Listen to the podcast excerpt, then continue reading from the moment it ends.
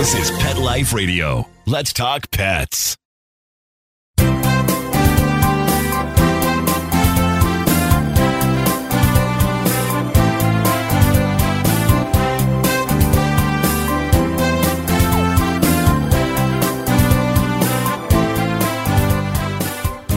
And welcome, good morning, good afternoon, wherever the case may be, where you happen to be on this lovely Sunday. In LA, it's a gorgeous day at 9 a.m., and we're here for you, we're here for your pets. Uh, so anything you want to ask, now is your chance. You're live with Dr. Jeff Werber here on Pet Life Radio's Ask the Vets with Dr. Jeff. And um, so this is your chance, really, when you think about it. How often do you get free advice? That's what I want to know. Or advice that's worth anything. So, anyway, Now's the time. You can get a hold of us. Call us toll free 877 385 8882. Or you can, excuse me, it's 877 385 8882. 877 385 8882. A lot of eights in there, 877s in there. Or better yet, join us live here on Zoom. You go on to petliferadio.com, click on Ask the Vets with Dr. Jeff under shows and there'll be a link left there for you. Just click on the link and you can join us here live. So as you know, I usually start perusing the news, but today, as last week, we have a very special guest. And this special guest is Molly Basler. Molly is a client of mine for many, many, many years 20. and uh, has a, a very interesting viewpoint about our pets and how to treat them, how to feed them, truth be told, she uh, is herself vegan. She's one of the healthiest people I know. She teaches yoga. She does all sorts of things. She's all over the place. But also, very importantly, really, and this is this is with pets in mind. And this is what is so impressive is that Molly is running for a councilman position or a council person position, District 5 here with the LA City Council. And uh, one of her platforms, her main platform, is really creating a strong animal welfare program for the city of Los Angeles. And this is repeatable. And so many times when I report on certain things happening in different municipalities, I say, you know what? You should take this to your city council members and you can do the same thing in your cities. Why is, you know, for example, how many times have I reported lately how many cities, how many municipalities are stopped selling pet shop puppies from puppy mills and only allow rescue dogs in pet stores? These are things that just happen over time, but they happen because of people like Molly. So, Molly, welcome. Thank you so much, Jeff. Now, well, you said everything that I wanted to say. no, so, no, yes. but can, I want to talk specifics. I want no, to talk. I know. All, I, am joking. How, how, did you, you know, look, obviously many of us are pet lovers. So, so we all love our pets. I mean, and clearly I know you do as well. But where did you get this drive to do more than just be a pet lover, pet mom? Well, uh, it, you know, years ago, I became an animal. Well, first I became a vegan. I watched a video about health. It was first for my health. And then I saw they had a section in this documentary of how the animals were treated. I made a decision that day I would not partake in any violence towards animal for my food, for what I wear, for products that I use, so forth and so on. And then I uh, joined PETA. I began to march with them and and do activism ac- actions.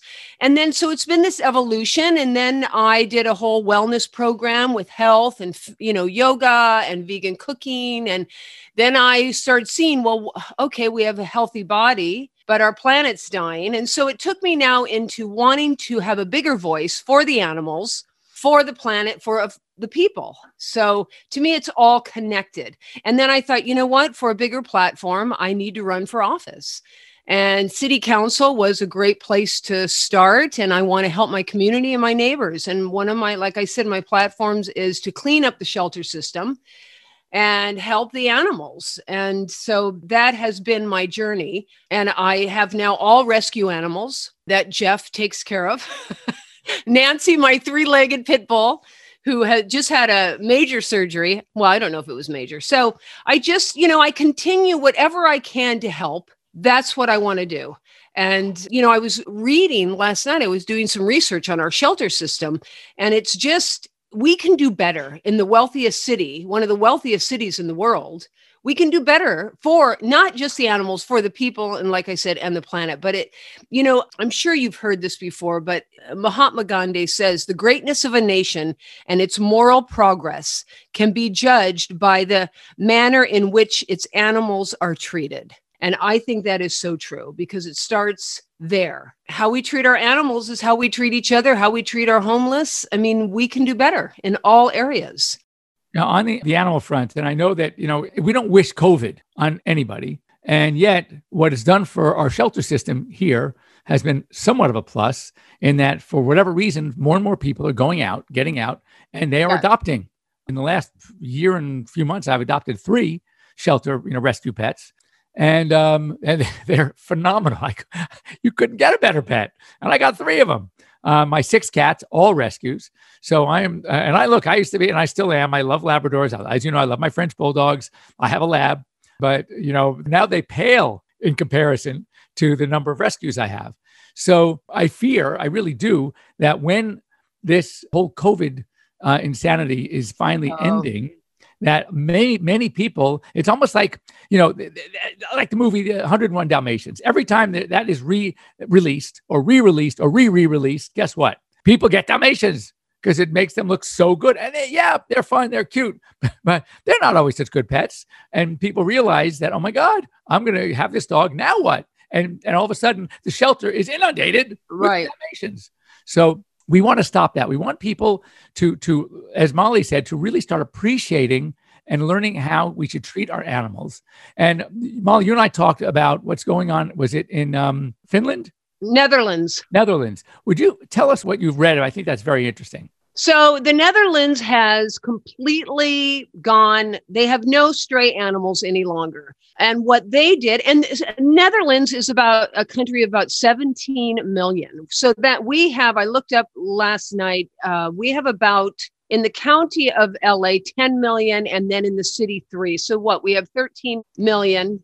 We're one of the most, yeah, the most populated cities in the country. So what they did is though they made laws more stringent. You have to sterilize your animal. They made those processes also free so nobody has to pay for it. They also started a police force that you know if you abuse an animal or abandon an animal you have to pay a fee of a thousand dollars and then you can get imprisoned for three years.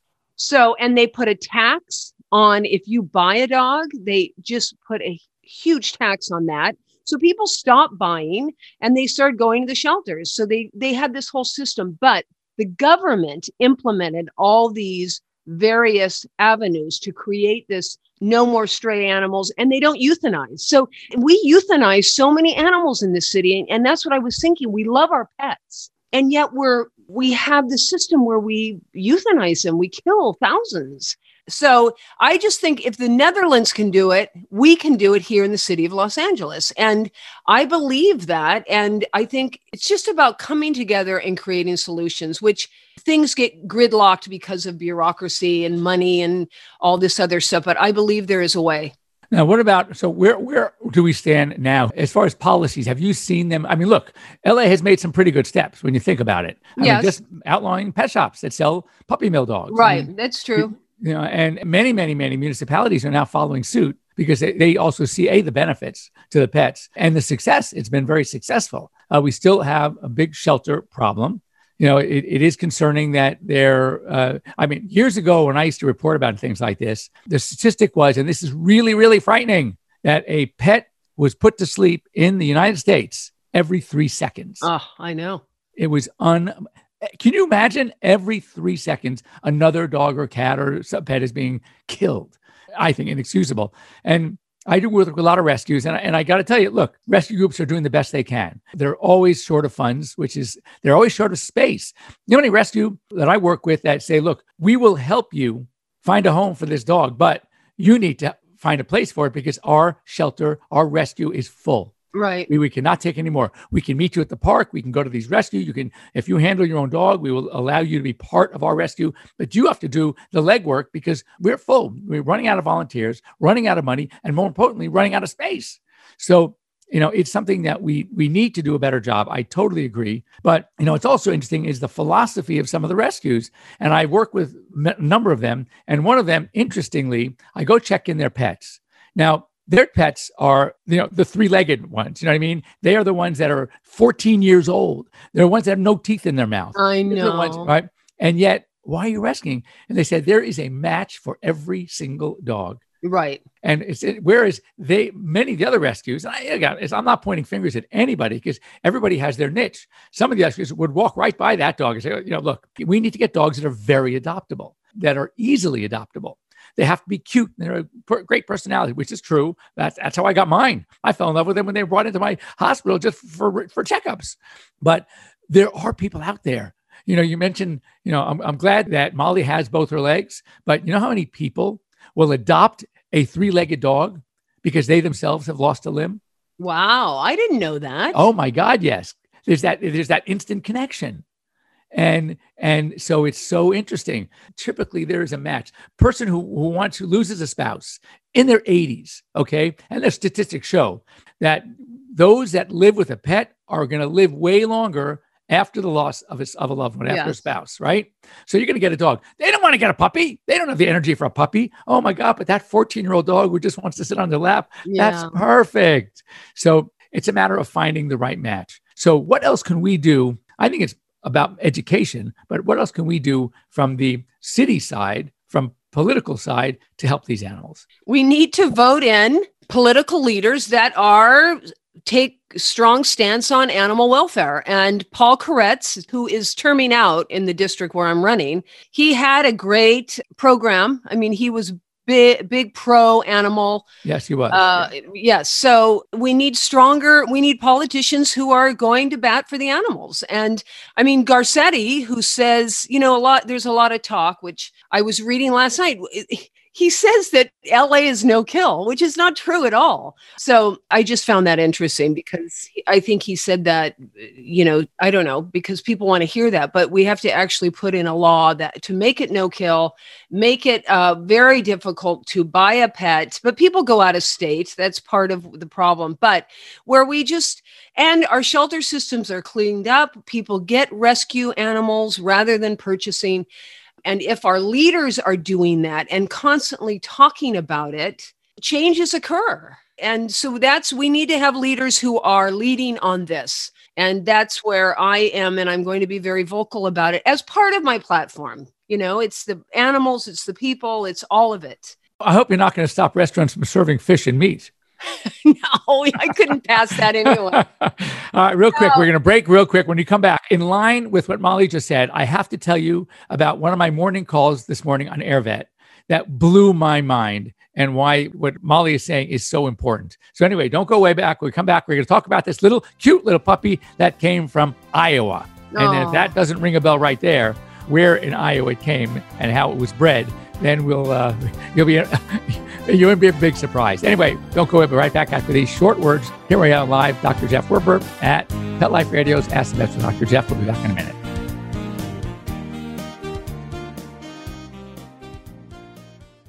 Moose is the German Shepherd and hasn't had any kind of health problems at all. He has been on Dinovite since he's a puppy. D-I-N-O-V-I-T-E dot com. We tell anybody that has a dog, if there was something that you could do right from the beginning so that you don't have expensive veterinary bills, why would you not do it? Get the Dinovite. Dinovite for life. You get some Dinovite, how happy your dog will be. D-I-N-O-V-I-T-E dot com. For those fortunate to have experienced the deep bond and unconditional love of a companion animal, the death that follows can be one of the most difficult and misunderstood losses to go through. Many times, this devastating loss goes unrecognized and trivialized by family and friends, leaving grieving pet parents struggling to find healthy ways to cope with the loss. In And I Love You Still, a thoughtful guide and remembrance journal for healing the loss of a pet, Dr. Julianne Corbin calls attention to the difficulties unique to the loss of a beloved pet and provides an interactive and compassionate guide to help you process your loss and work towards coming to a place of peace and healing. For those interested in journal therapy and looking for a professionally written and compassionate resource to help understand and reconcile the grief associated with the loss of your pet, this book is for you. And I Love You Still, a thoughtful guide and remembrance journal by Julianne Corbin, is now available for purchase on Amazon and other major book retailers. Let's talk pets Let's talk pets. on Pet Life Radio. Pet Life Radio. PetLifeRadio.com.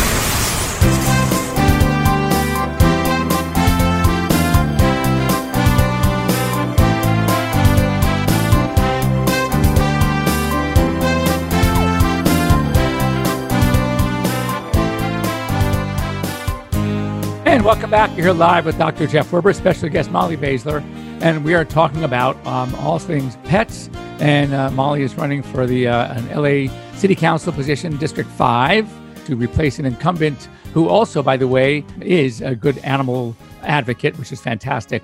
So anyway, we were talking about outlawing these pets that are for sale and bred pets. And as we know, they're coming mostly from the Midwest. They're puppy mills uh, extraordinaire, unfortunately. And that's what they do. So I, I took a call this morning on AirVet, and it was a dog. It was picked up yesterday. Drove 200 miles to pick up the dog.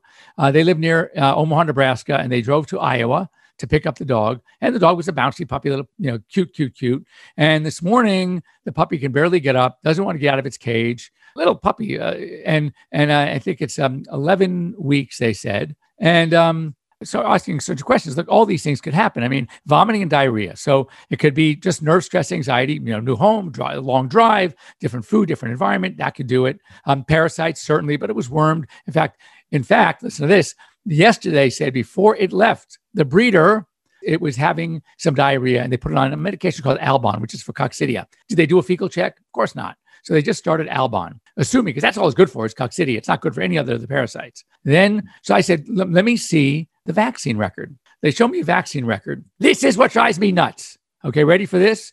The first vaccine given at four and a half weeks of age, followed nine days later by another, and five days later by another. Now, talk about A, not only inappropriately using a vaccine at, at four and a half weeks, you don't need to start a vaccine until minimum seven weeks. Eight weeks is better. And you only need three, eight, 12, and 16 by giving uh, then the next one nine days later a parvo. They gave a distemper parvo then a parvo and then another distemper parvo 14 days later nine and five. Well that is so un- not only is it unnecessary it is actually damaging. It is dangerous for that puppy. Why? Because those early vaccines given that age where the puppy has no chance of mounting its own immune response right. is only relying on mom's immunity passive immunity from they were bred and now, when you give a vaccine that young, mom's passive antibodies just eat up those antigens. And now the puppy's left with nothing and it's too young to make its own. Right. So it is, it, not only is it a waste, not only is it not necessary, it's actually dangerous. And so I asked her, I said, tell me about the establishment you got it. Well, it was just, it was someone's home. They did have a lot of dogs running around. They're all the same breed. And it was like, it's just an older couple. And I said, oh my God, this is the description, the classic description of a puppy mill Puppy mill. Yep. and they- they know nothing. And let me tell you something. I have tried. Look, I've been doing this for a long time.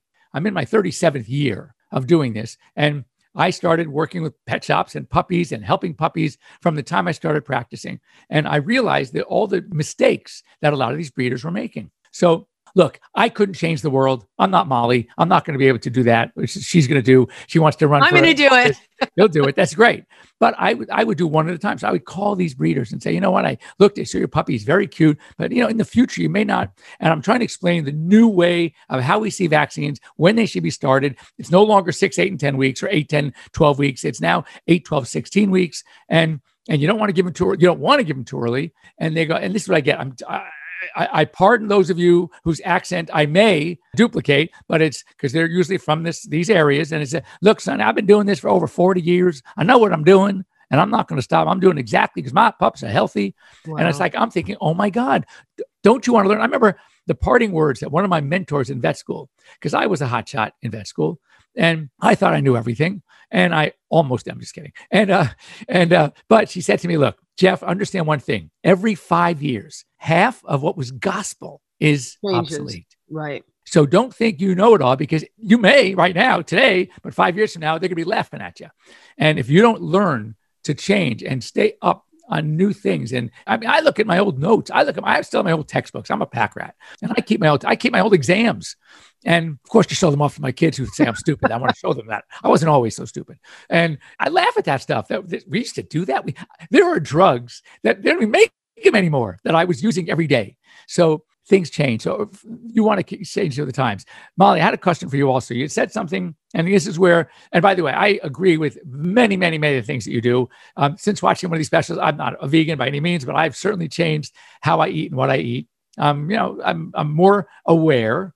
I don't eat a lot of meat, period. But one thing that unnerves a lot of people, and I think that as you are promoting what you do, there's a difference between animal welfare which I think we all agree is phenomenal, yes. and animal rights. And when you start dealing with animal rights activists, we call them humaniacs. And even though people may believe on your philosophy of what you're trying to do, what you'd like to accomplish, it's what not what you say, how you say it. It's the same thing. It's not what you do, it's how you do it. And when you start burning down laboratories and being like like doing being destructive and ruining people, that's not the answer. No, I know. That's why I tell my activist friends run for office. That's how we're going to make change from the bottom up is to get into positions of power where we can change the laws. That's what we need to do. Yes, I agree. I'm not burning down things. I'm I let my voice be vocal, but I've not done that. I'm not a radical like that. So that's why I'm stepping into a position where I can actually change the laws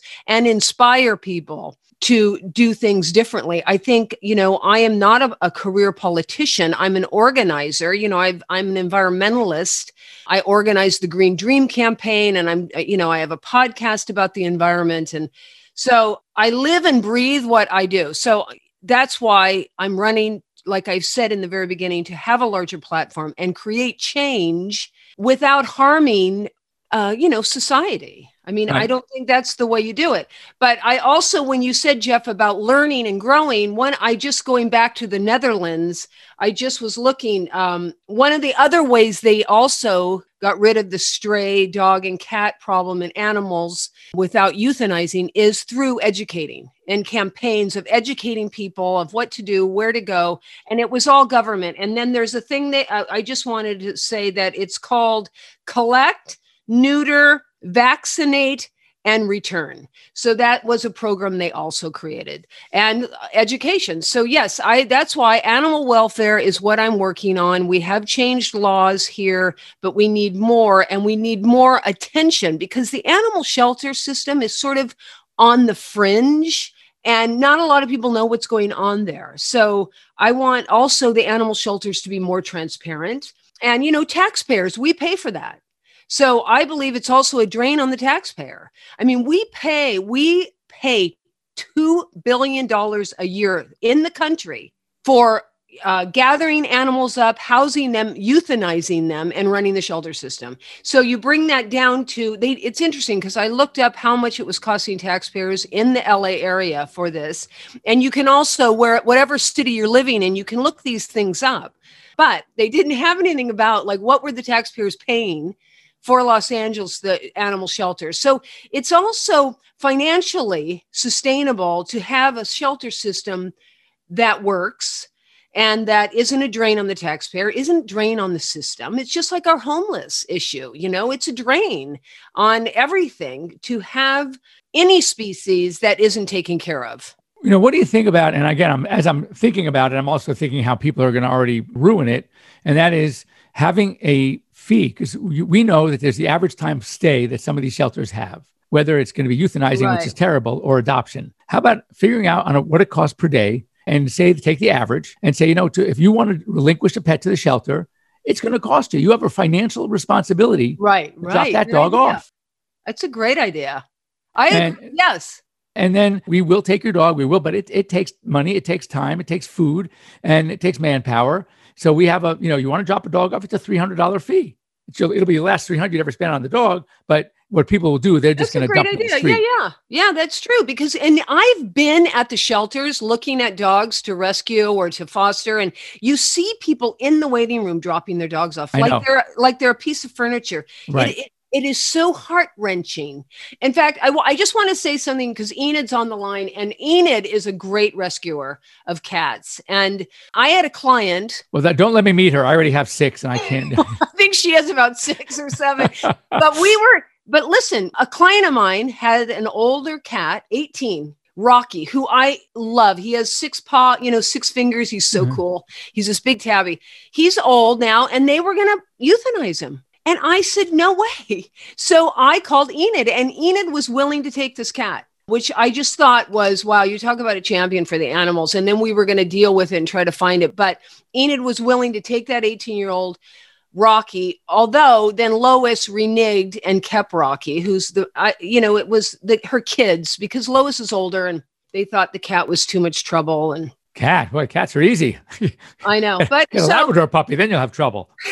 but I just think it's wonderful that when people are willing to step up, because all life, whether it's an 18 year old, a two year old, I think it's important. It's just like Absolutely. with people. Well, Molly, I wish you uh, best of luck. And uh, for those of you who are in Los Angeles, uh, make sure you vote when you can, uh, when you are able to. When is it? When is this election anyway? When does this? It's happen? not for a while, but we're starting our platforms already and our campaign. So it's it'll be in 2022. It'll be the mayor election. Okay. Also, the mayor will be running and uh, attorney general. All of uh, there will be some other obviously elections. So then it will be city council in specific districts. But also, whatever city you're in, get educated on who is running your city and who is the animal champions. I mean, that's right. what we need. And people, animals, and planet. Those are the things. And usually, if they're champion for the planet, they're champion for the animals. So. Perfect. All right. Thank you all for joining us. Thank you, Jeff, so much. Molly, we'll see you soon. Uh, if you have any questions, you want to get a hold of me, you can always get a hold of me here, Dr. Jeff, Dr. Jeff at PetLifeRadio.com. You can also get any help 24 7 on our um, AirVet animal platform, which is phenomenal. We will see you here next week. Mark, we, I don't know if we're live, but we have a show for you next week. Molly. May I say one thing? Sure. If you want to reach me, you can go to molly2022.com molly2022.com. And uh, and that if you have any questions, again, you don't have to be in Los Angeles. Just to get ideas yeah. about what you can do in your communities to make a difference. This is the kind of person Molly is the person to talk to because she's not only has been there, done that, she's doing it right now. So uh, that's very important. All right, so uh, have a great week, and we will see you soon. Take care, everybody. Let's talk pets every week on demand, only on PetLifeRadio.com.